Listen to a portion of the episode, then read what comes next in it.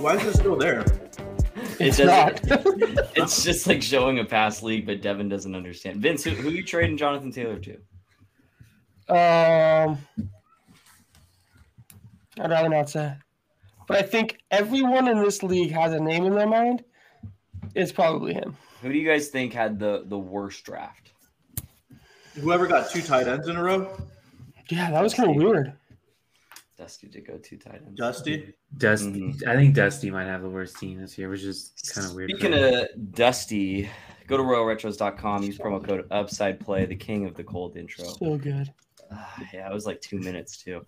Uh, welcome back, everybody. We are we're live. We're doing some award predictions. Probably our, our best podcast of the year last year. Uh, we we hit on a lot.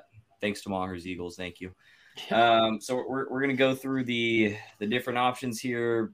If you want to follow along, I mean NFL honors is a good way to look at it. So MVP, Offensive Rookie of the Year, so on and so forth. Uh, lot training camp just happened. There's too much to talk about. We kind of just want to have a good time before the season starts.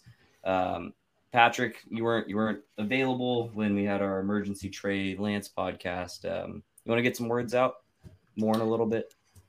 Uh, I'm just sad. It's just so sad to see because we did spend a lot and it didn't work out. And it just kind of sucks that whatever happened to him seemed to just set him back so much, whether it was that broken finger, the broken ankle. Um, he just needed to he needed to play and we we gave him opportunity and it just sucks that I I'd rather have had it not work out on the field than the way that it didn't work out, if that makes 100. sense. percent Maher, you want to talk some shit? You were right. I just think it's great. I'm not. Um, you know, I, I, I don't want to. I don't want to beat up on your past a little bit. I've uh, I've already bashed what's happened so much and has have clearly been pretty right about it. So let me just double down and um, bash the future.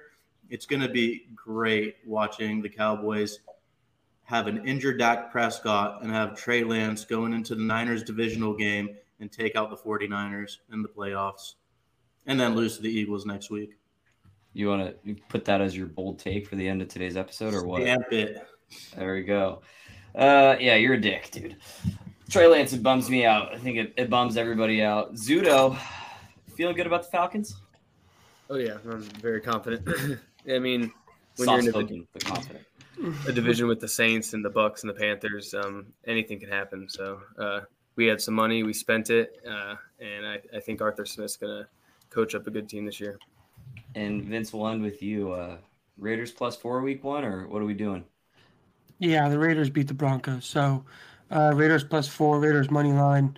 And uh, the next time they play the Broncos, also with the points and money line for a season ending 2 and 15 record. Love it. That's confidence right there, Zudo. Mhm. Take notes. Um, yeah, we're, we're gonna skip past news and headlines. That's that's everybody's state of the nation.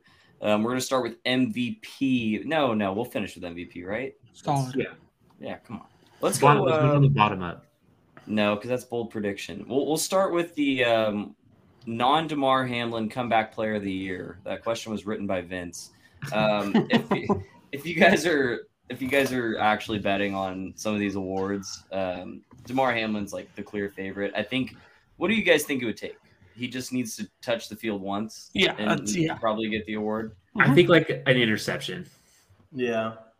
Like a uh, consistent play is what. yeah, you're going consistent play and maybe like a couple picks. I think that will kind of lock him in. If he could be ranked like, I don't know, 20, 50, I would say like 16 to 22 in his position, you know, is he a starter? I mean, they all the reports were saying like uh, like he he made it to the 53 man roster, so it kind of doesn't. I guess he seem- already won, huh? I mean, Alex Smith, all he had to do was touch the field again to win. And that situation is vastly different than Alex Smith's. So, yeah, I think it, as long as he touches the field, he has it. He's a he's a minus 285 favorite right now, and nobody else is within I think plus 2,000, and that's Tua. Um, Patrick has Oh, a yeah, I lot of didn't thoughts even- on Tua that we'll skip Didn't even over. realize about that. anyway, we're gonna we're gonna start with uh, non Damar Hamlin comeback player of the year. I think the the way that we will grade this at the end of the year once Damar Hamlin inevitably wins is um, whoever gets closest to second place is how we'll do this one. Solid. Um, Vince, we'll start with you. We'll go we'll go right to left. Yeah, I'm going with the guy who started last year on the bench, um, and then got hurt himself and got a nice, pretty little bag to go play over in Las Vegas. I'm going with Jimmy Garoppolo. Uh, those weapons are great. The head coach is a moron, but I think Jimmy Garoppolo is going to play 17 games. He's going to throw. That's a bold take right there. I should have saved that for the end of the year. He's going to throw for 4,400 yards and uh, 25 plus touchdowns for It's still only won 15. games. Yeah, Play all the games. Yeah, that's all the games. wishful thinking there, bro. Comeback player of the year on a two and fifteen team. I'm gonna have to change that because I re- I'm looking at my list and I have a lot of black and silver on there, so I might have to change my my, my record prediction a little bit. Yeah, it's a it's emotional Vince, game. is your that, window though. open? Mine? No. Uh, yes. You're a pro. Sorry, I, my my shit's not porched off. No fucking, it's not screened off. Bro. You're a pro. Leave it in. The uh well, who's next? We got Patrick featuring Vincent Crow. Yeah, okay. I'm going for the theatrics this year, and I'm gonna go with Calvin Ridley. He's he's a pretty good long shot at uh, 33 to one. Um, I just think that it would be an incredible storyline to have a gambler be the winner of the comeback player of the year award, uh, just because of how the NFL like viewed this subject versus all their others like stuff that they deem suspension worthy. So I'm going for the drama. Um, he's a great wide receiver to begin with. He has incredible speed. I don't know if you guys saw those uh, uh, clips at uh, camp where he was br- his breakout was incredible. He had really fast feet, making Best shape of his life. yeah best shape of his life, making really accurate cuts. And I think that Trevor Lawrence could really make him a superstar. Not that he wasn't already, but he'll kind of re reestablish that within like himself. And I think that it's worth a shot. 33 to 1, it's pretty good. Yeah, I was going to say that. You know, looking at it 33 to 1, if you're Calvin Ridley, you have to take that, right? Yeah. exactly. Bet on yourself. they say bet on yourself. Who who do you guys think the NFL would rather see not win this award? Deshaun Watson or Calvin Ridley? Deshaun Watson. Deshaun. Actually, but I don't know. Like they they suspend they suspended their suspensions are almost equal. I feel like Calvin Ridley is like the poster boy for gambling in the NFL now because he was the Yeah. first like superstar to really get caught and like have to take time off and he bet on his own team and so it's uh Zudo, how do you feel about this? I, I forgot that he was on the Falcons. It's been so long. Well, he was he was elite. He was I think at one point top three fantasy receiver. So, and on top of the gambling issues, he was going through I think of a lot of like uh, mental health problems at the time. So, I don't know. I this is just a speculation, but it could be a way the NFL could flip the script here. And if he has a great season, they could you know prop up this comeback player of the year, and then they could maybe talk about that instead of his gambling. But I knew you'd have a good southern spin on this. Congratulations. That was that was amazing. there you go. Um Maher, comeback player of the year. Uh, come by. Who did I? Yeah, Cooper Kupp. Uh, I think you know he, he's perfect way to bounce back from his what is it, triple crown year. He got no competition against him. Um, you know he's going to get open. He's going to get those targets. He's going to get those reps. He's he's really just poised to be the only target on that team.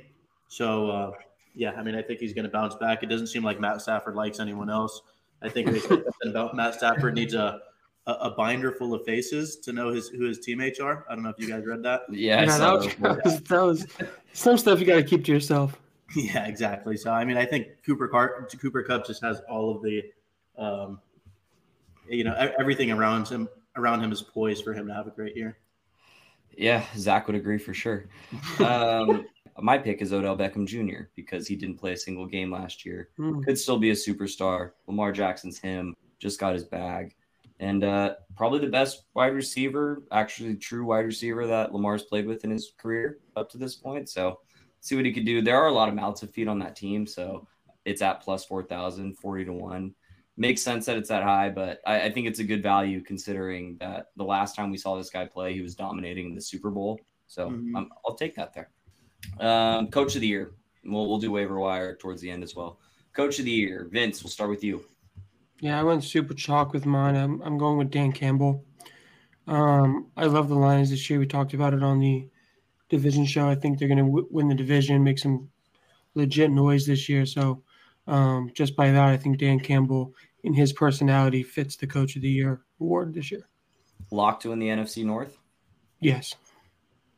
Really, you're not worried about the? I No. I find it very funny that we did our NFC AFC North episode and everybody was very down on the Vikings, but it feels like the the media is not as down on the Vikings. You you think they're second or third place? Third. Third. Who would come Nice. second? Bears? I kind of like. I still kind of like Green Bay. I, I I think Jordan Love won't be as bad as people think. hmm Uh, yeah, I mean Dan Campbell, that's a fun pick, right? He he had the Peoples over last year, hit like a charm, uh, and they were red hot going into the basically to the end of their season, knocking the Packers out of the playoffs. Um, they're going to play hard every week. Dan Campbell's an easy guy to root for, culture changer over there. So I think he's the the best odds to win right now is Dan Campbell. Kind of a homer pick, but I'm gonna go with DeMeco Ryan. Ryan's 23 to 1 to win this award. And I think that he really has an opportunity to truly turn around and change the culture of a franchise that has gone down the toilet. At least, in my opinion, it's their horrific playoff loss to the Kansas City Chiefs when they were up by 21. I don't know if you guys remember that one. Mahomes Came back, but really, Sean Watson. Sean Watson, yeah, and just the drama, the owner, um, you know, the Bill O'Brien trading, like it's just all like nasty stuff that you don't want associated with your franchise. And I think that he has the opportunity to turn around. They have a good young core, a good strong young quarterback. He's defensive minded, so he's going to try to give the offense every opportunity that he can to uh, win them games by keeping them in games. So I like DeMeco. I think he's a great. He's a great guy, and he uh, he really part of the of the Niners defense. But- Yeah, I mean, Niners. Um, if anyone, if anyone can turn around a bad franchise, it's a Niners D coordinator. True. What, Robert- what, what, Robert what, context are we, we going with? Uh, Robert Robert Sala? Saleh. Yeah. He likes Robert Solid. Yeah. Uh, but has he turned them around yet? Maybe not yet. Maybe I'm maybe foreshadowing. Foreshadowing. That was solid. I liked it. Um, Patrick, you, you had some words about Maher's pick um, when we did our AFC NFC West episode. I, I think you referred to Sean Payton as that greasy fuck. Yeah. Um, yeah, Sounds all fitting. right. Uh, Maher, Sean Payton. Why, why are we going with him here? You know, the more and more I talk about the Broncos, the more and more I hate it. But I do think you know he's.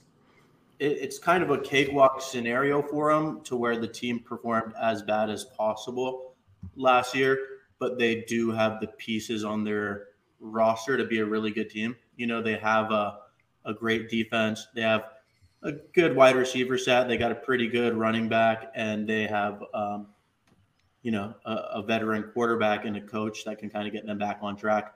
And so, I mean, I really think that he can get away with having them be a 10, 11 win team and win this award. I don't think they need to be great. So I think it's more so um, the situation that he's in. I do, do I think there are going to be better coaches in the league? Definitely. But I think he has the easiest path to really turn the team around.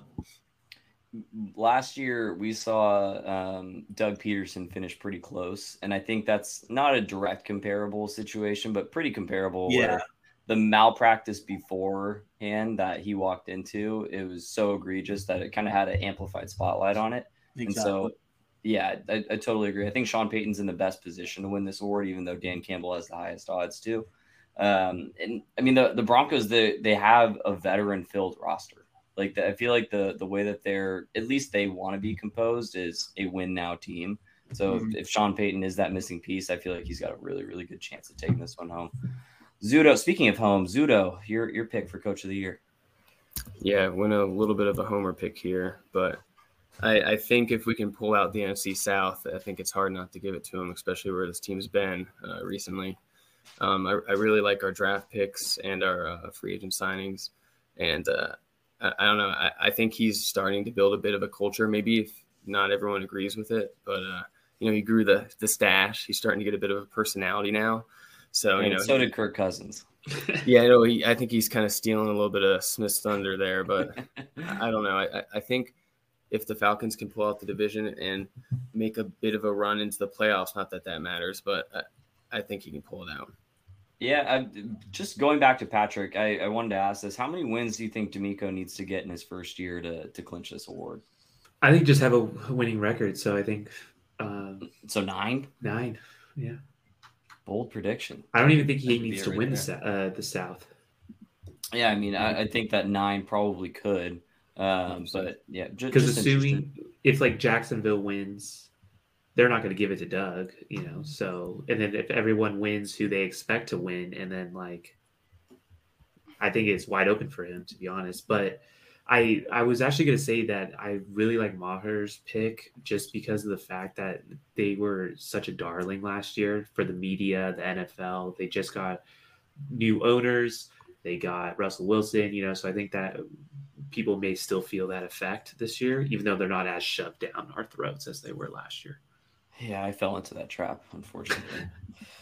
I got I'm last here. A great pick, Zudo. I think Arthur Smith has a good chance as well. I think you guys are uh, one of like five teams that I would put in true like let's turn this ship around um, after a rough couple of years. And I think the pieces they're they're definitely with the offensive line. Andy just feels like a guy you want to play for. The stats does speak It was just fi- finally the year that they were planning on buying in. Like Terry Fontenot came in, Arthur Smith about the same time. They pitched this three year plan, and so this is time to move forward here. So we'll see. We're in year three, huh?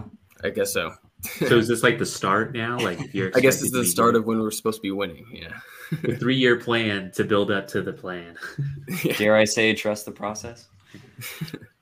um, I'm last year. I got Zac Taylor, Bengals. Um, I feel like he was pretty close to winning uh, the, the Joe Burrow's rookie year. It- it- who did win that year? I'll go back and look. Um, Zac Taylor, he's up 28 to 1 plus 2,800. I just feel like those are really good odds for a team that'll likely win their division.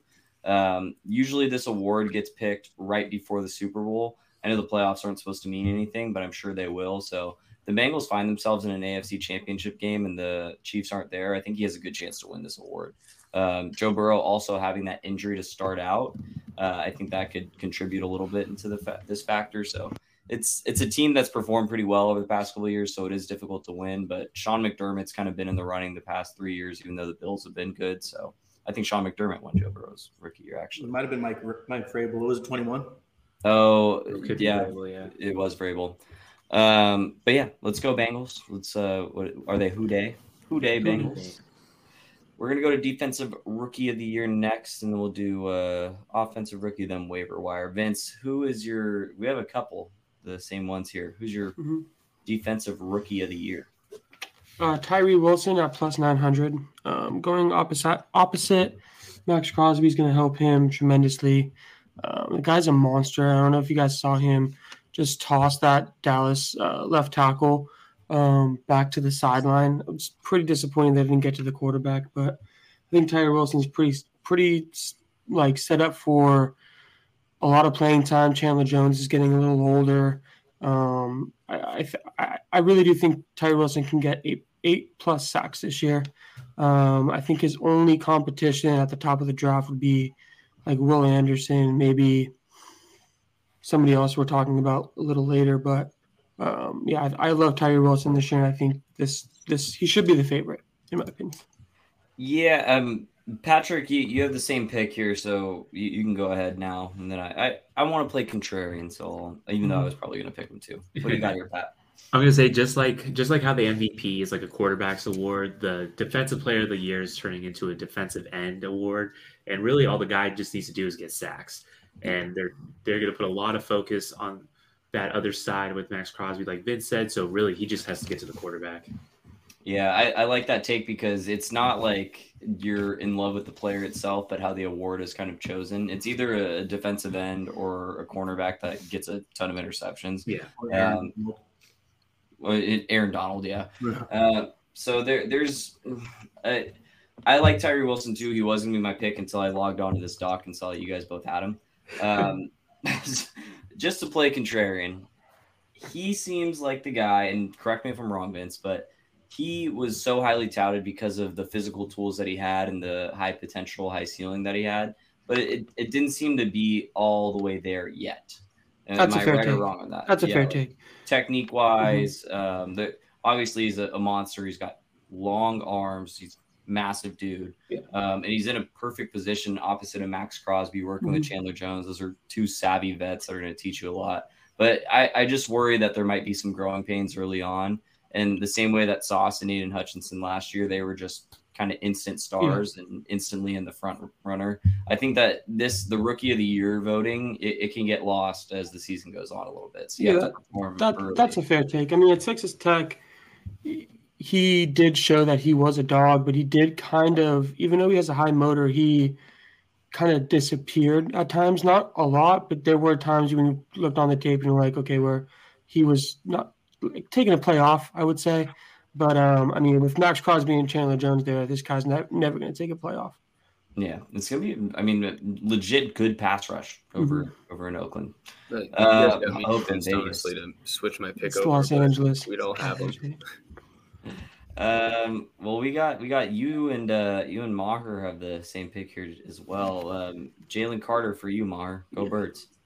Yeah, I just I've I've never seen a rookie really player in general. I mean, besides AJ Brown was getting some love last year, but I've never seen a, a player, especially a rookie, get touted so highly as Jalen Carter is right now. Mhm. Everybody on the team is just calling him like an absolute monster and not comparing him to Aaron Donald, but kind of comparing him to Aaron Donald.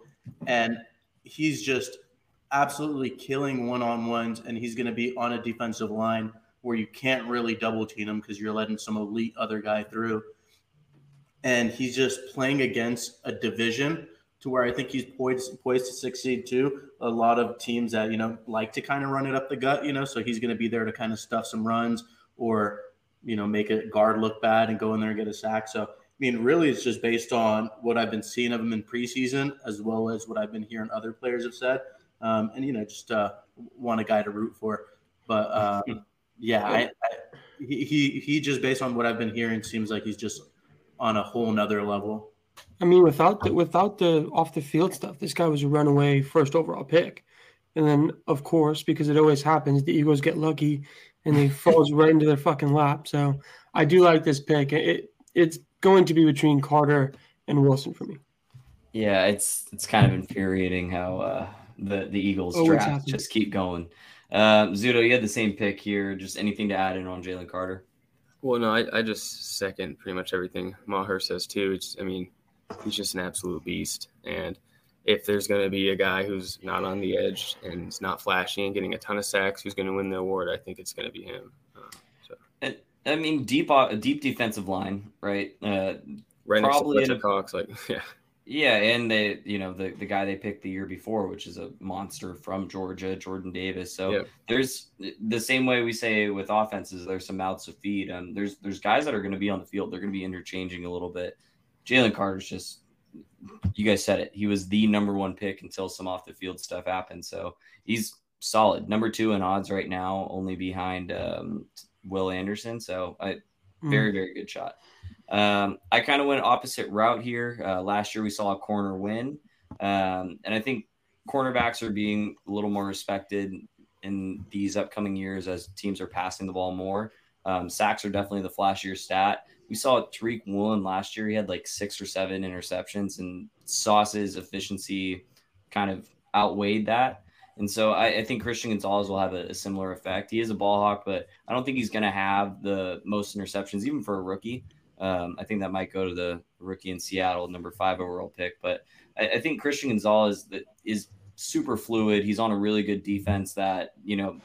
There's there's cover sacks that'll come into play, but I think also Matthew Judon is going to force the ball out a little more. Mhm. Um, and I, I think he's going to capitalize on that. You'll see a lot of pass breakups with this kid. He could stay with receivers really well.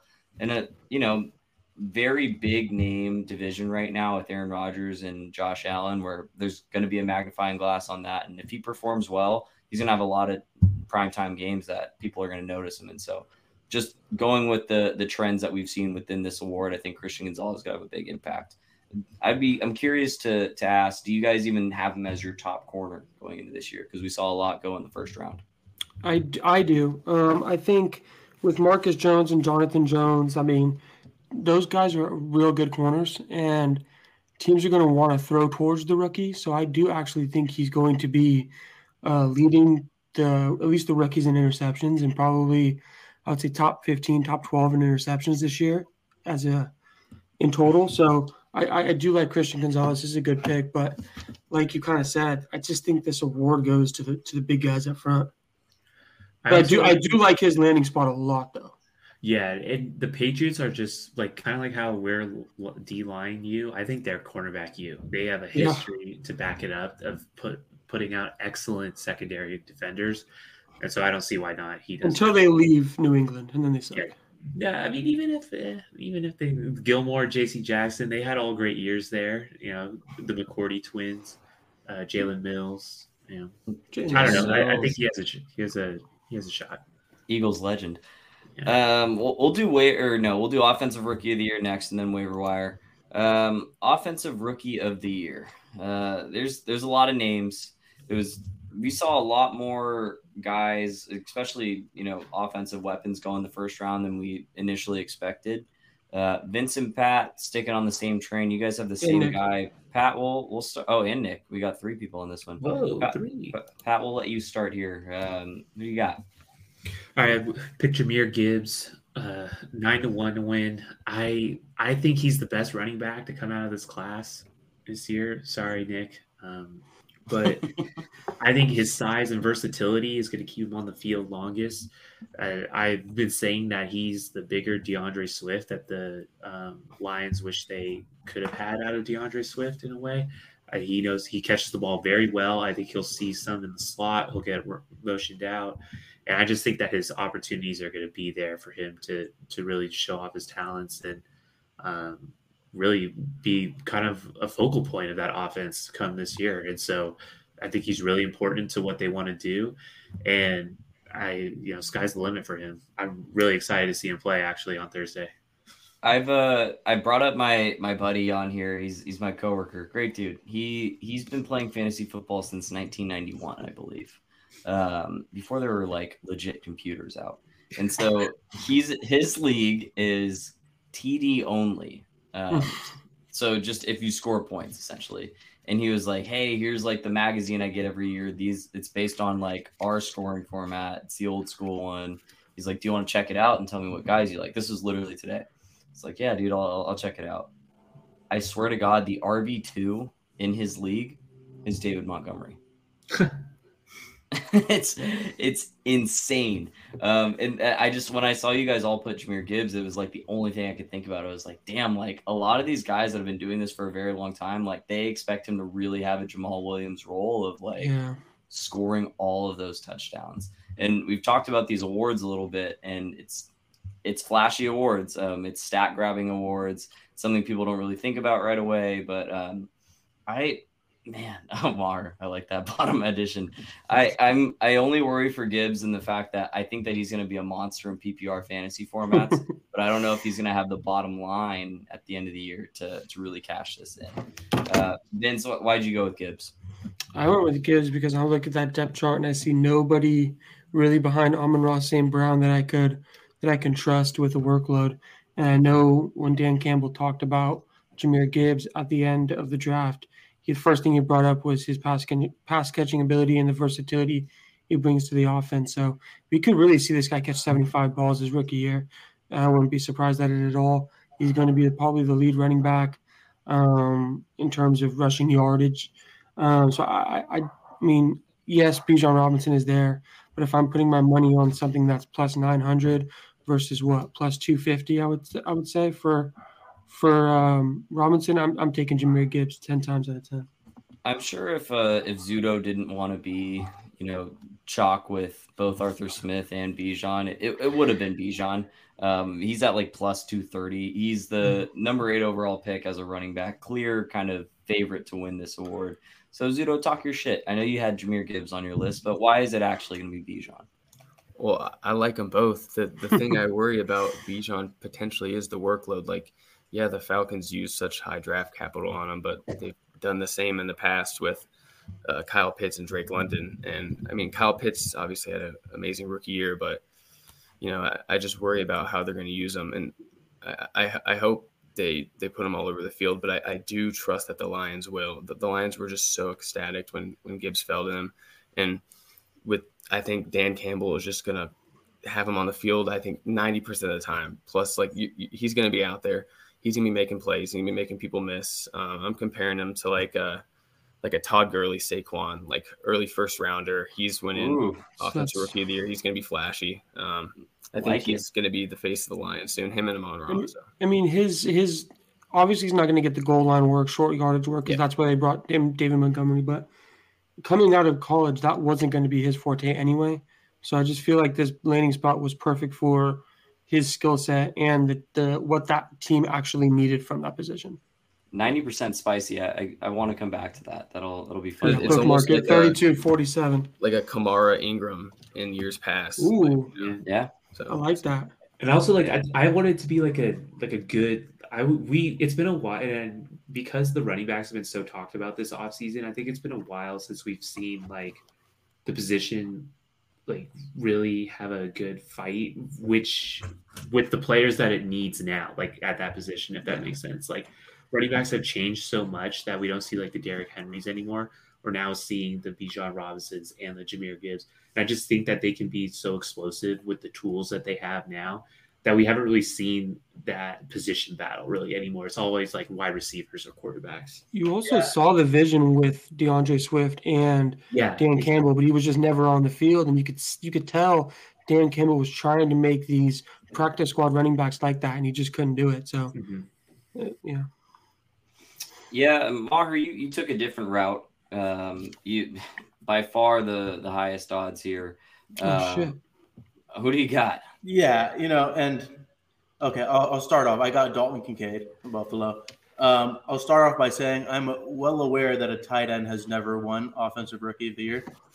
Well aware of that, but I'm looking at his situation. and I'm looking at a quarterback that more or less throws the ball 35 to 40 times a game, and yeah, they got Gabe Davis, but I can't really think of anyone else besides Stefon Diggs. You know, they got um, Dawson Knox too, yeah, but um, people are really high on on Dalton Kincaid. I'm looking at him and I'm watching his film too, and I'm really high on him as well. They're they're giving him routes where it's um you ever see those those routes in Madden where the tight end has a choice. They can either you know run straight or they'll run a like a Yeah. uh, yeah that option route that they'll do. They're having Dalton Kincaid do those in preseason games, and that's really like not a route that you give to a receiver unless you really trust his one chemistry with the Mhm. quarterback and two vision on the field. You know, you don't want to have a guy run a curl while those you know streaks wide open, and then Josh Allen throws it deep and throws an easy pick. You know, so I mean, I'm, I'm looking at it now, and then I'm looking at the receivers too that were drafted, and I think I wouldn't be surprised that if you know things go the way that they're going in my head, if he leads the wide receivers of the rookie draft in receptions and yards this year too. Ooh, They're not like wide receivers like I've seen in past years. You know, they're good, but the best ones are still in tough situations. You know, um, Jackson. Uh, he I don't even want to pronounce the rest of his name, but you know he got he's behind Lockett and DK. You know, and then everybody else is just very like mediocre to me right now, or they're in a real tough wide receiver matchup battle. So I think he's really poised to to lead this draft class in receptions and yards, and I'm I'm just I'm hyped for him. You know, and obviously no tight ends ever won. Obviously, um, you know, he wasn't the highest draft pick. Take a little flyer with him, and those odds are great. You can't beat those odds. I do like this pick as well. I, the, the Bills tried all offseason to find their slot wide receiver, and they couldn't do it. And then they go out and trade for Dalton Kincaid a year after they gave Dawson Knox the big contract. So I do believe that they drafted Dalton Kincaid to be that big slot Darren Waller type of tight end. He's not going to put his hand down on the ground and block for you. That's what they got Dawson Knox and Tommy Sweeney for. Um, I think Dalton Kincaid. I, I- do like this pick. Plus four thousand seems a little high to me. That is probably because no tight end has ever won it. But um, he's set up. I mean, that team is. You said it. They're going to throw the ball forty times a game. Someone's got to catch it. Stefon Diggs is not going to catch forty balls a game. So I, I, I do think he's going to be a massive part of what that team does. He was in a, I mean, in college, he's in a very high Q offense over at Utah. Um, Cam Rising, his quarterback, they they ran that option route a lot. Um, he, he just worked up the seams all the time. So completely agree. I think that out of the tight ends that we've seen in the past, he, you know, Kyle Pitts is kind of touted in this way of where like, oh, they thought he was going to break that streak that Mars talking about. I, I totally agree. Um, it is more of a long shot, but plus four thousand isn't. Uh, those are those are odds that I think it's willing to throw a buck at or two. And it's I like that. definitely nice to have Josh Allen and not Marcus Mariota. uh, fuck. So I went with uh, someone that hasn't been uh, really mentioned a lot. On I, I was Vince sent over a dot, of course right before we started recording this. ESPN drops their uh, their NFL honors list, which whatever fair. Um, but I, I looked to to check their offensive rookie of the year just to compare it to ours, and I didn't see one guy pick C.J. Stroud. Uh, number two overall pick, already confirmed the starter on a team with a rookie head coach. Um, you know, they've been doing all the right things this offseason. Um, they have some receivers that, you know, they, they look like big time possession receivers, which rookie quarterbacks typically thrive with. Um, Dalton Schultz coming into the mix, Vince's guy. He's, he's going to be a tight end. He's a, he's a good safety blanket. So I, I, I like his chances. I think that if they can sneak eight wins out, he, he really, if he has decent enough year, 3,500 plus yards, you know, 20 plus touchdowns, I think that he's going to be in the mix just because some of the other rookie quarterbacks that I'm looking at right now, I don't think they're going to make as big of an impact, and um, it could Yeah. easily go to a quarterback. It's kind of what's been trending. So um, I, I like it. I like CJ Stroud here. My only kind of pushback for that is if Anthony Richardson really does suck at throwing and they don't have Jonathan Taylor, he's just going to run all over the place and everyone's just going to be all, you know, up in arms about it. And they're probably going to give him the award because he ran for probably a thousand yards and everyone's going to be all crazy about him. Yeah, true. Yeah, I think I think Anthony Richardson had the second highest odds, so it's, That's uh, it's a good chance. He's just on a team that doesn't have a lot. Yeah. Not, not to go too far back, but Vince, you mentioned Darren Waller. Be a Mhm. great pick for comeback player of the year too. Yeah, that would be. That guy's going to see 160 targets and probably 100 catches. Yeah. It's insane. 160. Stop it. Um, 160 targets for that team for sure. Really? Yeah. Beer bet? We're better over 155, yes. Why did you just change it? It's 160. Because it's all right, 160, 160, All right. 159 and a half deal. 159 and a half. 159 and a half. Take it, like it. God, Ah, there's a I'm beer gonna be bet. so You- drunk you off win. these bets that I'm gonna win two from Pat, I'm gonna win one from you. Dude, I'm Kyle Trask, he didn't throw three picks to the same guy. Just like, Uh, we'll go to our waiver wire. Um, I, I, how did I explain? Well, Vince, Vince chose this category. It's obviously Yeah. not a traditional one. Um, uh, update. If you're available, the 29th will be set. Okay. Celebrity Golf Classic come to San Francisco the 29th. The biggest waiver wire pickup of the year, for example, Mike Davis in 2020, Darrel Williams in 2021. So a guy that obviously isn't going to pick, get picked in redraft leagues, standard leagues. Um, but you think will have the biggest impact by the end of the year. You'll look back and say, damn, how did this guy finish top 20 his position? Um, Vince, we'll start with you. I think we all have different ones here too, right? Yeah, Yeah, we do. All right. A lot of fun. Go ahead, Vince. Going pretty deep, and um, we really don't know what Rachaad White is in in Tampa Bay. I did like him coming out, but they got an undrafted free agent that, if it wasn't for medical concerns, he probably would have been a top third, a top three round draft pick in Sean Tucker. Um, if Rachaad White, for any reason, you know, is is inefficient, I think Sean Tucker can easily overtake him.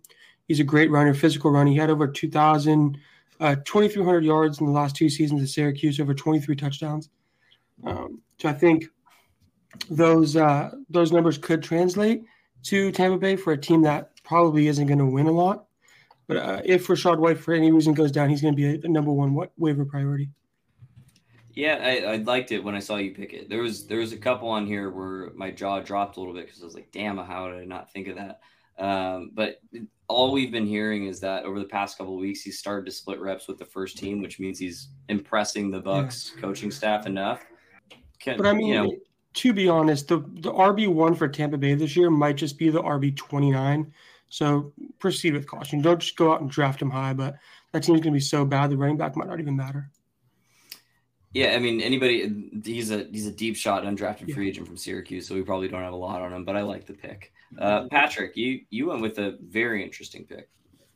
yeah, I went with uh, Trey Palmer. Um, I'm kind of in the same boat as Vince. I don't think that Tampa Bay is going to do super well. I would not be shocked if they unloaded a lot of their older guys, a la Mike Evans or Chris Godwin, retool for the future, and see what happens. So who's going to catch balls from Kyle Trask when he wins your bet with with Vince? No other than Trey Palmer. So uh, he's been making a lot of noise this preseason. Uh, has scored a touchdown, I think, in like two out of the three games that he's played in. Um, so why not take a shot on that? They really like him. He made the 53 man. So uh, he's fast. Yeah, he's, he's really fast. fast. Yeah. And if and if they abandon ship, no pun intended, then I could see him being being an option to consider. Hey man, why not us? Yeah, uh, yeah. I another guy. That, and Russell you know, Gage towards I think ACL yes, or LCL, and, whatever it was. And they have uh, injury luck with the, their wide receiver three. Sixth round pick. Um, he's another guy we, we don't have a, a, ton of info on, but Vince or sorry, Patrick has uh, Kyle Trask and Trey Palmer as household names, and I respect it. Uh, and that's why the Bucs will not be good this year. um, who do we got? Maher. Maher's next year. Yeah, I'm gonna go with Hayden Hurst. Um, you guys know how I feel about rookie quarterbacks and their tight ends. Bryce Young is going to come into a team where he doesn't really have the best wide receiver options to begin with. So I think there's um, going to be multiple occasions where he's going to need to make a play and pass, and his receivers just aren't going to have separation. And the only guy that's going to be open is this big target of a tight end. Uh, Hayden Hurst has been pretty consistent over the last couple years, as not being a great, you know, receiving tight end, but a reliable receiving tight end. And I think with the lack of wide receivers on this team, they're going to um, incorporate sort of game plan um, or a play set to kind of get him the ball, especially when Bryce Young is going to have to get the ball quicker than he usually will. And it seems like they already have a pretty good connection in the preseason. So um, I, I, think he's someone that, you know, I, I, picked him up in the last round, I think, in our draft. And he's someone that I can very well see, be, see being a top 12 to top 15 tight end. Pseudo, what do you think about Falcons legend uh, Hayden Hurst? Oh, I, I, love the pick. If if you're low on tight ends in dynasty, go ahead and pick them up right now. Yeah. I mean, also that the, the Panthers' offensive line has looked so bad this preseason, and the wide receivers they need to rely on are an old Adam Thielen, an injured Terrace Marshall, and an injured DJ Chark. These guys are not going to get open fast, and like you said, he's going to going to have to get that ball out quickly. So, a big target, in Hayden Hurst, who has good hands and can be reliable, um, is a good pick at the end of your draft. I know a lot of people are afraid to touch this passing attack because it's so small. I mean, uh, Daniel Jones only threw for 3,200 yards last year, but he is listed here as the wide receiver one. Um, and from what was it, week 13 on last year, and I'm including the wild card game, uh, he averaged uh, 17 fantasy points a game. He was on the field no less than 80% of the time. Um, and uh, I, I do want to point out I am not counting the divisional game against the Eagles. Um, we're going to take that away. So for my for my uh, agenda push here, but I, I do think he's going to be on the field all year, and I, I think he's going to be Danny Dimes' uh, second favorite target behind Darren Waller. So I'm convincing myself already to kind of pick him up right now. I feel like. Let, let me preface. I, I like Isaiah Hodgins a lot. I picked him in a couple of our dynasty leagues. I, I totally agree. The the values there. Um, young, appears to be one of the top wide receivers on this team, um, made a big impact. The the thing that got me down on Isaiah Hodgins was I kind of looked at the same stats you did, and then I looked at where the bulk of that production came.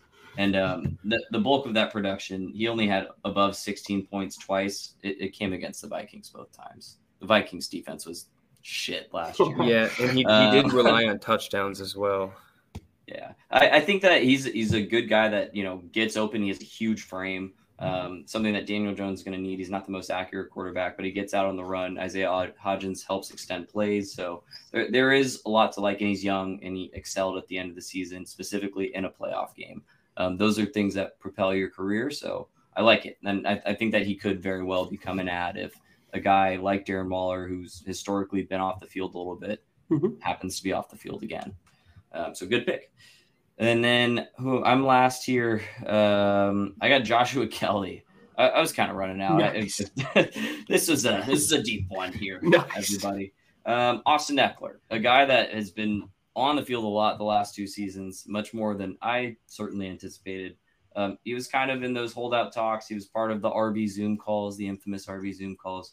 Um, Josh Kelley popped off like a 75 yard run against the 49ers in preseason, looked very fast doing it that's all I got. I, I don't know anything else to hype this dude up, but he's a backup that's very fast on a, a team that historically gets a lot of points to their running backs. So And Josh a team Gordon. that always has injuries to their starting lineup. that as well. Um, well, let's go. Uh, let's go to what do we got? Defensive player of the year. Oh yeah. Defensive player of the year. Vince, another Raider. Yep, going with Maxx Crosby. Um, this guy's gonna break the sack record, man. No, I'm just playing. He's gonna have a consistent year. Uh, I think he's always gonna be in the backfield. That that pass rush should be better. The defense might still be bad, but it won't be because of him.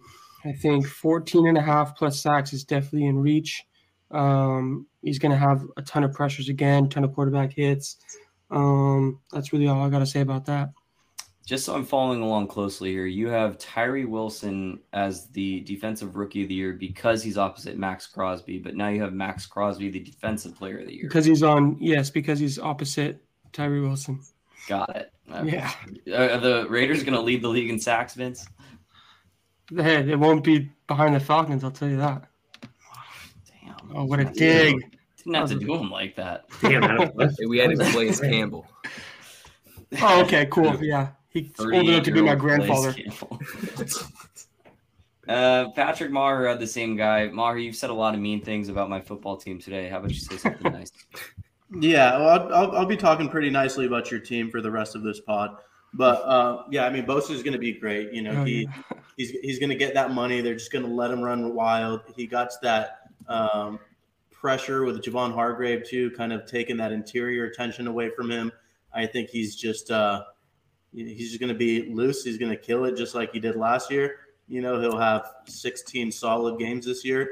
Besides getting shut down with Lane Johnson one of these years, torn pec or not. Um, but besides that, I think he's going to produce really well. Is he going to play? Yeah, he'll he's going to sign by tomorrow. Hmm. Calling it now. This Tomorrow, won't as out till- in. Okay. as in uh, whenever this podcast posts. So uh, he'll he'll be it'll be signed, sealed, delivered by September second, Saturday, September second. All guaranteed. The contract? Fuck no, it's not gonna be all guaranteed. Seems like you Um, want something something different. Yeah, Vince kind of alluded to he really wants to reset the market. Um, his brother got fucking paid, so I know he's gonna want more than his brother. Uh, I, I, me, we all we kind of dropped our numbers two or three days ago. I'm thinking he's gonna be around 31 and a half to 32 million a year, five year Wow. contract, probably 100 million, close to 100 million guaranteed. Um, I think that's what they're pushing for right now, and they have no leverage at this point because against the against the Steelers at least, I mean, like we're we're fucked without Nick Bosa. It's just the truth of it. Our edge rushers aren't really ready, so um, we're gonna need that guy out there. We're gonna need him to get into football shape. We know he keeps himself in great shape, but I, I don't think the 49ers have a lot of leverage right now. And um, if you're if you're really going for a Super Bowl and trading away a guy that you used three first round picks on, then put it in the window. We're, we're in the Super Bowl window now. Pay the fucking guy. Pay Nick Bosa. If you, guys don't, if, you, if you guys don't pay Nick Bosa, how soon is someone getting fired? I'd want him fired. Oh, yeah, that's a good question. Both of them. Yeah, like as in like do we trade him. Yeah, As or in your just- front yeah, office. yeah. I I mean, mean, Yeah, if he I mean- holds out, I'd be very upset. John Lynch would. I mean, if he holds out one game, I would be understandable but upset. Um, if he's out for m- longer than three weeks, um, John Lynch's head's probably on the chopping block. Even though he's curated a fantastic team, even after a monumental blunder. I- I mean, but he's he is that heart and soul of your team. I think Shanahan is at this point. Uh, okay, yeah, yeah. Okay, Yeah. that makes sense. Um, Patrick, good thoughts on Nick Bosa. Yeah, I don't think it's an understatement when I say that the the 49ers absolutely need Nick Bosa and he is in fact our best player. And without him, we don't go very far. Uh, we need his pass rush, his abilities, and there's no more catalyzing player on the team than him. Uh, he can disrupt plays. He's a great open field tackler. Get to the quarterback. One of the best finessers on the edge and everything. Like he's just so perfect. And the 49ers need him badly. We need him badly if we are going to win the Super Bowl this year. And I don't care about the contract stuff. Pay him whatever he wants. You know, the Saints have bullshitted the the salary cap for years. It's all fake anyway. The money's not real. Just give him whatever he wants. Fugazi. Do you think it's going to be Very funny when uh, when your star defensive end gets paid um, in one game what like Purdy's whole contract? No, I think that's awesome. I think that's I think that's the reason why Purdy- you pay him because Yeah, that's the reason why we pay him. That's Yeah, what I the think- Seahawks did, and they won a Super Bowl out of and it. he's way more important than than Purdy is. Uh, well, anyway, um, the I think that if he got 32 million a year, well, that would, one game would be maybe three like- times Purdy's yeah. contract. There are undrafted free agents making more than Brock Purdy right now. Yeah. Um, shout out Brock Purdy. Love you, pal. Um, that's Nick Bosa. He's at 11 to 1. Um, obviously, defensive player of the year last year, stud. Gonna be there week one. Calling it September 2nd. We'll see you there. Um, Zudo, we're, we're getting all your chalk picks. I think I just figured out that you're a closet Browns fan. Myles Garrett. Yeah, well, this pass for us is, uh, I think it's going to be one of the best in the league coming up. You, you add Za'Darius Smith, his last full se- uh, three full seasons, he's gotten double digit sacks. Um, you know, you pair him across from Myles Garrett, and I think Garrett could potentially push 20 this year. I, I really do, if that's a bold take or not. But I think you got to get to win the award. You know, he had 16 last year, and um, what both had 19 and a half, I think, right? So like- that's um like that, yeah. you, you know you're gonna have to push over that i think i think overall this browns defense is going to be great but just the fact that you pair him up with someone like smith uh, i think he's going to go on a tear this year Yeah, I mean, Myles Garrett is is one of the premier players in the NFL on the defense side of the ball. So I I get why it's chalk, and I, I do like the pick, but you know, I I'd rather have. I, I think Nick Bosa has a better shot of winning it than Myles Garrett does if he's you think playing. you think full- they'd give it to year. him back to back over giving it to garrett even if garrett has Yeah. just as good of a season Mhm. Yeah, If they're they going- have similar numbers, then no. Um, I, 'Cause they I think that's yeah. the only problem about it. I think that's why Nick Bosa is fourth in the odds right now, is because he he would need to have a very supremely better year than every other guy on the list because they, they want to give it to Micah. I'm proud of all of you for not putting Micah Parsons. Fuck the Cowboys. They Uh, really do want to give it to Micah. yeah, They they definitely want to give it to Micah. If you're putting money on it, uh, Micah's probably a pretty good pick because I think he's like plus six fifty. He has the you know lowest or best odds to win the thing, but I, it's just it's not fun for us to do. We don't have They're to do starting to feel bad for Dallas because they're so bad at everything. Not until Trey Lance hits the field. Um, That's why I'm last year. last year again. Um, I went with TJ Watt. Whenever the guy's on the field, he's a fucking monster. Yeah. Um, I it's just if he can stay healthy, he should be the defensive player of the year. Um, I'm terrified to see what he's going to do week one to Colton McKivitz. I it's going to be a massive problem that nobody's really talking about right now um, but it, it's it's going to be wild. So the, their defense in general, I think that they improved their secondary enough to where you know TJ Watson have a little more time to improve those numbers. Um, tackle for for loss monster. Don't understand how he does it off the edge, but he's always tackling someone for a loss. So I, I think on the field, the full season, he's uh, if if we could guarantee all these guys would be on the field, I think that he would by far have the best chance of winning the award. if I wasn't a homer, I was also picking TJ Watt. Homer, most I don't think I picked 149er today. I'm proud of you. Um, offensive player of the year. I think we all went different guys here. Um, so another fun one to look out for. Vince, off the beaten path. Yeah, I went Stefon Diggs, and it was kind of the reasoning I said uh, when Maher brought up Dalton Kincaid.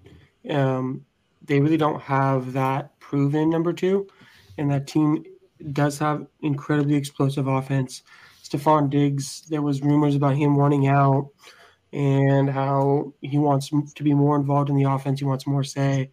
I think McDermott and Allen give him that, and I think 1,500 yards, 12 plus touchdowns, 110 plus catches are all in the realm of possibilities, which I think would put him pretty damn close to the Offensive Player of the Year award.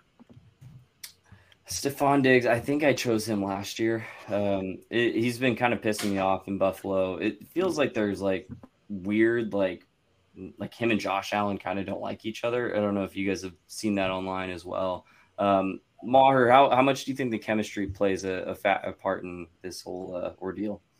Yeah, I mean, I, I don't know if it's. Uh, I haven't seen any of that stuff. I do feel like there's frustration with Stefon Diggs and the Bills organization, just uh, based on them really not like it, it's hard to be Stefon Diggs and watching other teams around the league almost building super teams and then feeling like the Bills organization is saying, You're great, Josh Allen's great, that's enough. You know, so um, I think it's more unless there's something I don't know, more frustration with the with the um, organization more than the chemistry. I think him and Josh Allen are there. I think they're both maybe frustrated that they're not winning a Super Bowl or at the Super Bowl, and I'm sure that frustration kind of bleeds into each other. But um, I mean, I don't know. I, I like him. I just think he's going to be a little similar to where I think Minnesota is, where there's like really no other weapons, so you can game plan against one receiver. So I think it's going to really make it tougher for him to get the stats that he'll need to win an award like this. He's going to face a lot of number ones, that's for sure. Totally yeah, and, and, safety spies, maybe you know stuff like that. So if he does catch the ball, he's getting tackled right away. I don't see too much YAC from him.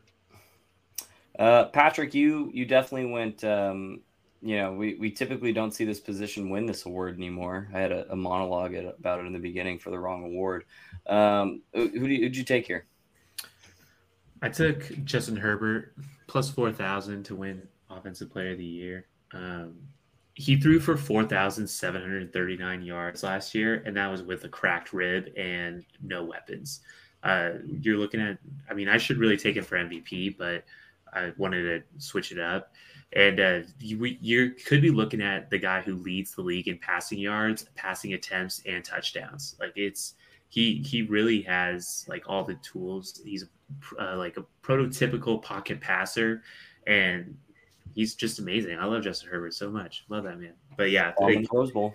Yeah, saw him in the Rose Bowl, and yeah, so I I just think that with the new OC Kellen Moore, I've been talking about him so much on this pod, so um, I really want to see him see him kind of take this team next level, you know, like get out of that first round and win the division. They're my pick to win the AFC West.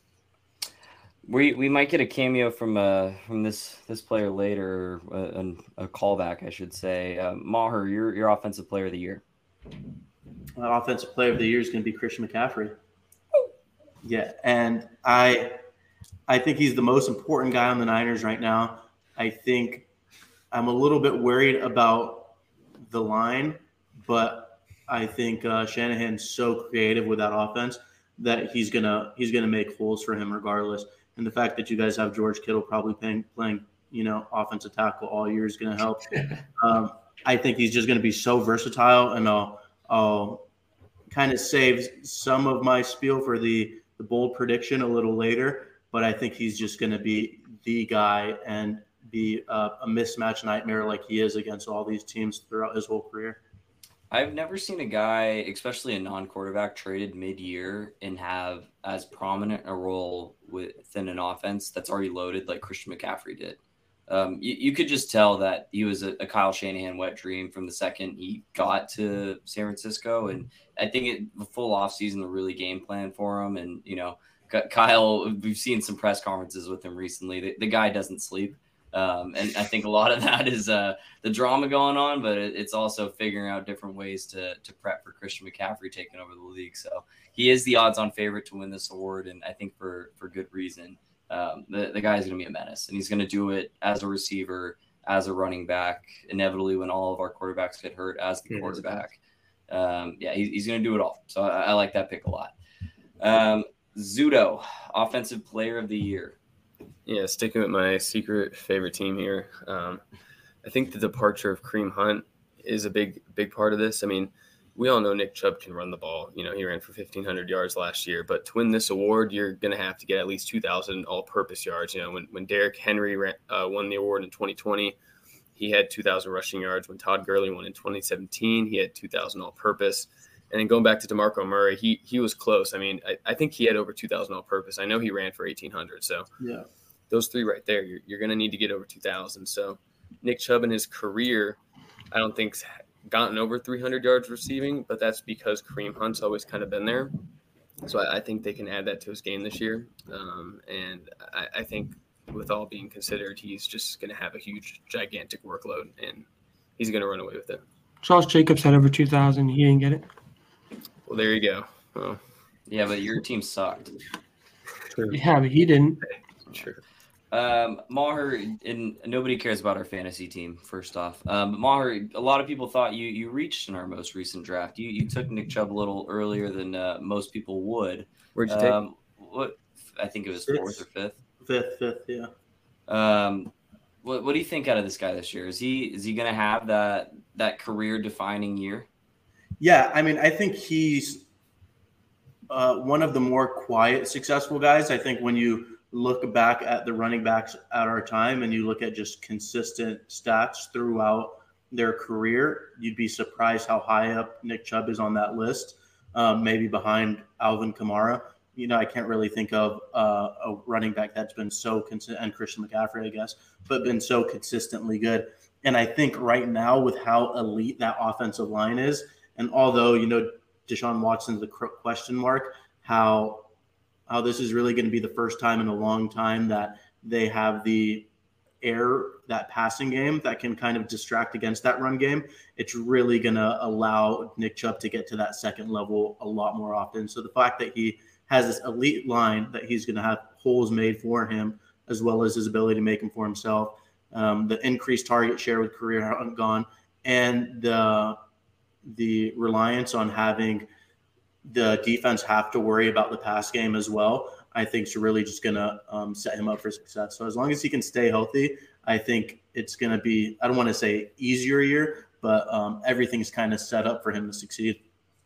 If the play action begins to work and Deshaun Watson can make some teams bleed off of the play action, I think Nick Chubb will go nuclear. I, Yeah. I totally agree. Um, and you guys mentioned it. The, the offensive line has just been insane his whole career. Um, I, I still think it's it, at the very least a top eight offensive line in the league, and so it, he's just going to continue to work.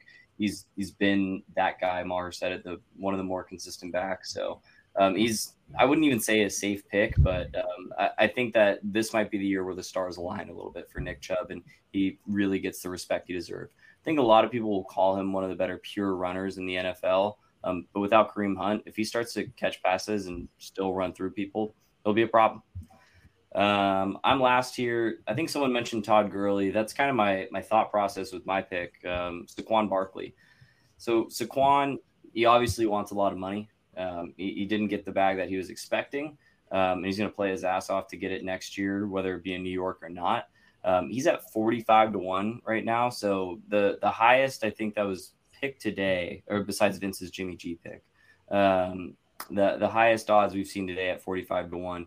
Saquon, it's just we talked about the Giants offense a lot and just kind of not having a defining guy. He, he is the defining guy. He, he catches a lot of passes. He's going to run for a lot of yards. Offensive line slowly but surely getting a little better over there. Um, I, I think that you know in the in the same realm that we talk about Christian McCaffrey, Saquon Barkley is the only other back with that type of ceiling to do it two ways and do it all season long. Um, so I, I'd like Saquon. I think it's juicy, juicy odds. Thank you guys. Everybody agrees. Um, we'll we'll go over to MVP next. Um, Vince, second uh, second best odds to win this award. Over in It- does he have the second best odds? I believe Oh so. man, I didn't know that. I went with Joe Burrow. I think he could. I think he could go over 45 touchdowns this year, 4,500 yards. I think the team's going to be great. That team could win the Super Bowl. Um, team could be in the Super Bowl running. So I think, I, I think Joe Burrow set up for a massive success. Obviously, Ryan thinks Zac Taylor could win Coach of the Year. So I'm writing that as my Super Bowl pick as well. Say it with your chest. The Bengals will win the freaking Super Bowl, guys. Woo! Yeah. Uh, I don't. I don't know about Joe Burrow. I, I think the the preseason injury is just a little concerning. Um, wide receiver room's there, one hundred percent. Um, it, it I already like used every- Jimmy G in this, so I couldn't pick Jimmy G, so I had to pick someone else. It's not even Can you- listed. well, yeah. While we're while we're talking here, can you look up Jimmy G's MVP odds for me? Oh, dude. Uh, Joe Burrow, I, I think that you know the, the past couple seasons we've I, he just keeps elevating, keeps elevating. Tee Higgins looks like a monster. Um, Ja'Marr Chase, obviously yards after catch. I just I almost feel like in the same way that Jalen Hurts kind of got snubbed a little bit last year because of how good his surrounding team was. I feel like that might sneak up on Joe Burrow a little bit this year because Jalen Hurts had a legit case to win. And basically, the only argument was that well, the Eagles are really good. So Yeah. tough. Patrick, Um, I went Christian McCaffrey, seventy-five to one to win the MVP award. Like you guys all said, I just I I want to see it happen. I don't want to see a quarterback win it this year, just this one year, just just with Christian McCaffrey playing a full season, going absolutely nuclear. I think that he will kind of just lead every offensive category for running backs, and it won't be close. And he'll be he'll be the best offensive weapon that the Niners have to use. And he allows Brock Purdy, he takes so much weight off of Brock Purdy's shoulders as a playmate, like to be a playmaker, that he really just has to play quarterback and just get the ball out there. And if you get the ball in McCaffrey's hands, as we all saw last year when he came over, he's extremely dangerous. And I just think that that will hopefully in the voters' eyes be seen as the most valuable player. Yeah, I mean, I, I want the quarterback run to stop too. I, the last time that a non-quarterback one was Adrian Peterson in 2012, I believe. Um, it, has been a long What was, time. it's what was that line? Because I'm because I'm just curious. What it, no, no, no. The Adrian Peterson. Like, if he was the last running back to win, what was his like lines? oh, I have no idea. I mean, that he was the year of- he came off the ACL and had 2,000. Oh, he had he ran for um, 2,097 yards. Oh shit! I don't know if McCaffrey's gonna run for two At. LT back in I think 2005 or six when he won it had 28 touchdowns. So yeah, Okay. I crazy think like that's that. possible. That might actually be possible. I'm just starting to lose confidence in the voters after Cooper Kupp literally had a triple crown, capped it off with a Super Bowl, and they gave it to Aaron Rodgers for like That's- the fourth yeah, time. Yeah. Yeah, so uh, it's it's hard. I, I I would love to see it. You know, Seventy-five um, to one for a reason. Yeah, exactly. Vince, give me the odds. Plus 10,000. For Adrian Christian McCaffrey has better odds than Jimmy Garoppolo. Love it. Plus ten thousand. I think You that's see it as a joke. I see it as a great investment. a financial opportunity. My kid's going to college this, based off his bet. Maher, we, we had the same guy. I guess I'll let you talk about him. He's on your team. Yeah, I'm gonna Jalen Hurts. Obviously, um, I know you mentioned it before. You know, he kind of got snubbed because he his team was so good. You know that it was really hard to justify his play, and you know that can easily happen this year as well. You know, the team's stacked, the depth is there. You know, easily can say that as well. But I think, you know, this might sound dumb. I know everybody says, you know, quarterbacks touch the ball every play. You know, and that's true, but Jalen Hurts does it in a different way. You know, he's he's making a big decision every play. You know, very rarely is it pre-snap you're going to hand the ball off, pre-snap you're going to throw it here. It's always so calculated to where it's you know, let's do the read option. Are you going to hand it off? No, and then scans down the field like any other quarterback would. So I think just the the pressure and despite how good the team is, how it's only good if Jalen Hurts is good. I think that's really going to show. And um, and I yeah, I mean, I just think he's going to be like almost redefine the dual threat quarterback. He, it, you know, I think he was at first a running quarterback that was all right throwing the ball. I think he's going to take that next level and be borderline an elite passer. Last year, um, if you, if you guys followed along last year, I had the bet with Devin. Um, best bet Devin's ever made that didn't cash. Um, when Jalen Hurts got drafted, he told me that he would be MVP within three years of him being in the NFL. I, I laughed. I took the bet immediately. I was sweating my dick off late last year. Um, and then Jalen Hurts got hurt. And I was like, oh, like Gardner Minshew is going to do good with this team. And so they're going to prove that it was just really the team that was good. And Jalen Hurts has been, Gardner Minshew sucked when he came into it. It was a terrifying sight. Um, I, I, genuinely do think that he should have won the MVP last year. But yeah, I, I was sweating last year. I, I, tried to convince every person that he wasn't worthy of the MVP when he 100% was. It was a, it was a tough time. Um, I also have Jalen Hurts this year. He's, he's going to be a stud. He, he has the odds-on favorite to have the most rushing touchdowns in the NFL. It's it's nuts. He's like plus eight hundred, and the the next closest guy behind him, I think, is Christian McCaffrey. Um, so it's a he, he's he's going to dominate in a lot of the categories that voters care on the most. So, Nick, I'm going to go ahead and go with Josh Allen here. Stick with the quarterback theme.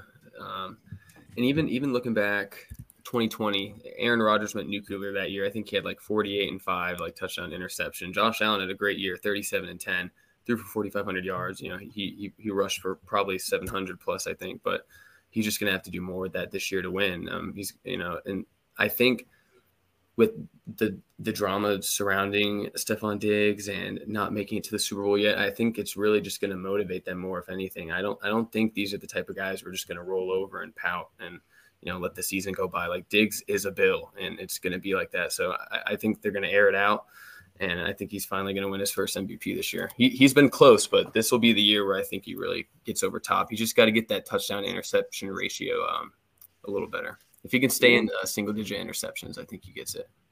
Does anyone else feel like this is the first year where people are kind of getting over Josh Allen a little bit? That's why I'm. That's why I'm trying to like push the the agenda. Push the agenda you know, I think he's way. just gonna come out of nowhere because we know who Josh Allen is, but like people are starting to finally get bored of him. It's you know fatigue. You know, he he's just been playing at MVP caliber levels. The turnovers are a problem for sure, but it, it definitely feels like this is the first year where when we're talking about the best quarterbacks in the NFL, um, he's now not in the top three.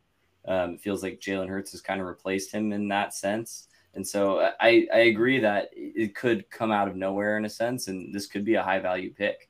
Uh, Vince, thoughts on Josh Allen here?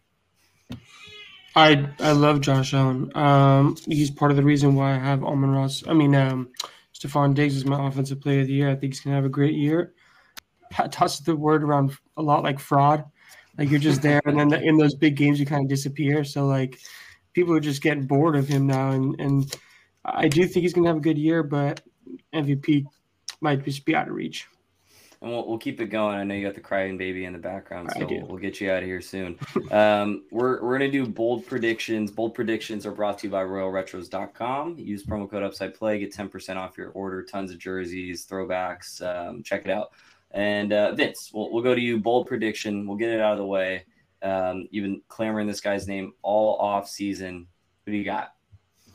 Yeah, I mean, I talked about it before. I, Amon-Ra St. Brown, that that depth chart, that pass catching depth chart is wide open. They could have two rookies literally be their number two and three option.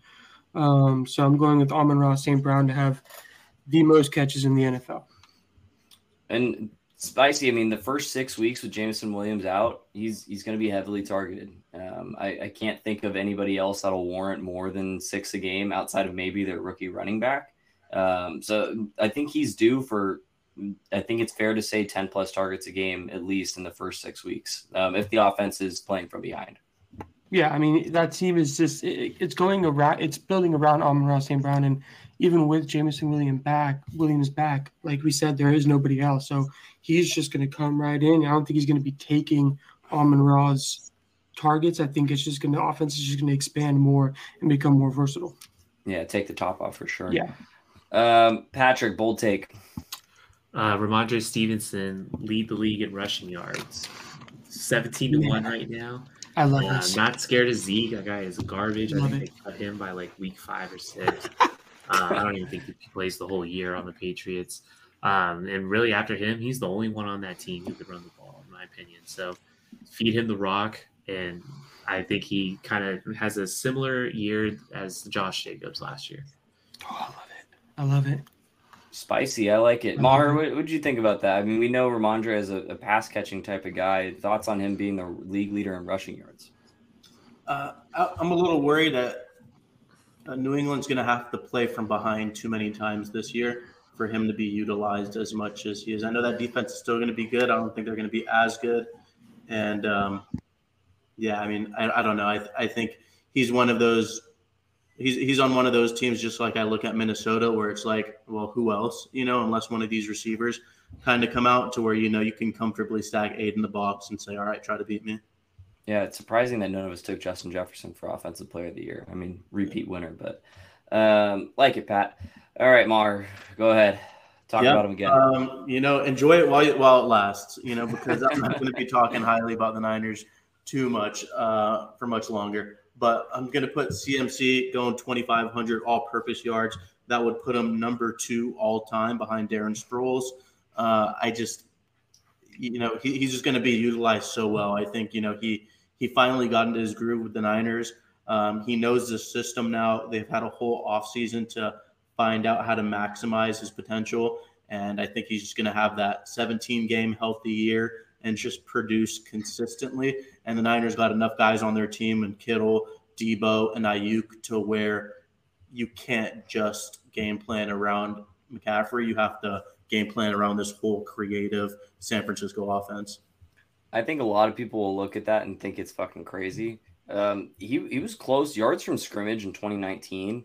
Um, he, and he in 2017 he did return kicks. They will never have him do that, I promise. Yeah. But yards from scrimmage in 2019, 2,392. He was close. Um, he was all pro. Yeah, I mean he was 108 yards away from doing it. So I don't hate that at all.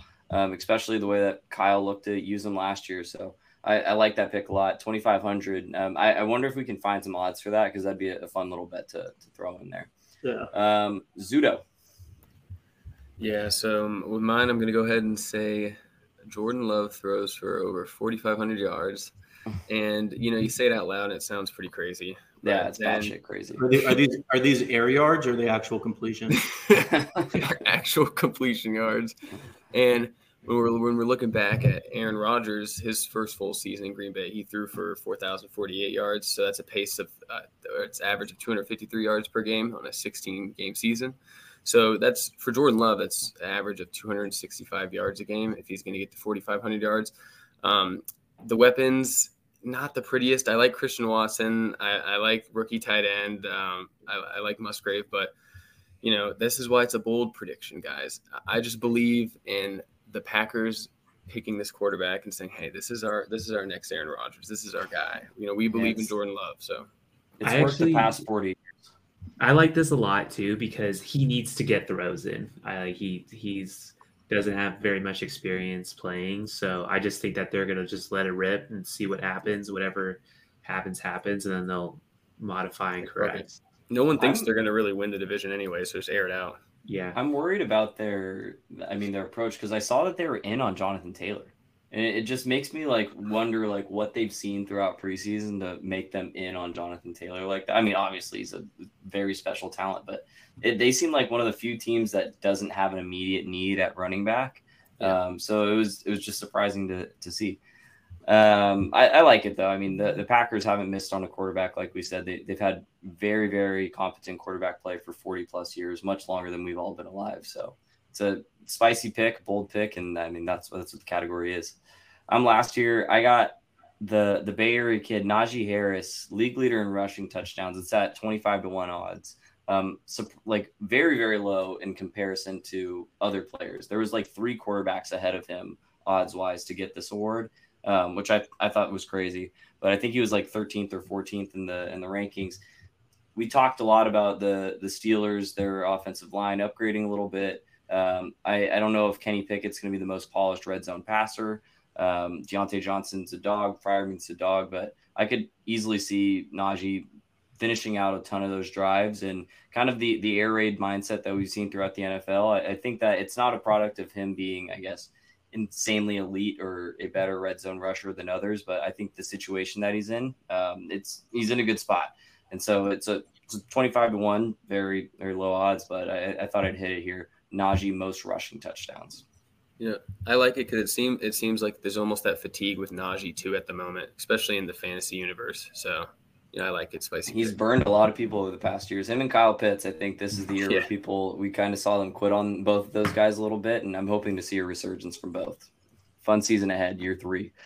Um, that's the award show, the the preseason award predictions. We'll chart it out. Um, I uh, I'm gonna work on some graphics and hopefully have these out on Twitter so we can have them time stamped, all that. Uh, but thank you guys so much for listening. This is one of our favorite ones to do throughout the year. We get to get our takes off, um, kind of gets the juices flowing. We're we're one week away from the NFL uh, kickoff. I think we're in in unison. We're, we're probably going to have to take the Lions. The the people's over last year. I know it's probably not the right bet, but how are we going to root against Dan Campbell? Exactly. And they've moved. The line moves actually against our favor. So, but the Chiefs don't cover anything. So that's that's we got that going for us. What's it at? Seven and a half six and a half. Okay. So we don't um, get, we don't get the extra point. Yeah, let's go fighting Dan Campbell's. We're ready for NFL football season. Um, go to at the upside play on Twitter. Um, I'm sure you got draft questions, uh, who to start week one. We're there for you at us, and we'll we'll get you going. Um, any any honorable mentions that we missed today, fellas? Any guys you're torn between on one of these awards that you wanted to shout out before we get going here? Uh, I kind of want to shout out um, Sam Howell. I believe in him a lot. Thanks, Zuda. That's a soundbite we needed. Thank you guys. RoyalRetros.com. Use promo code UpsidePlay. Get 10% off.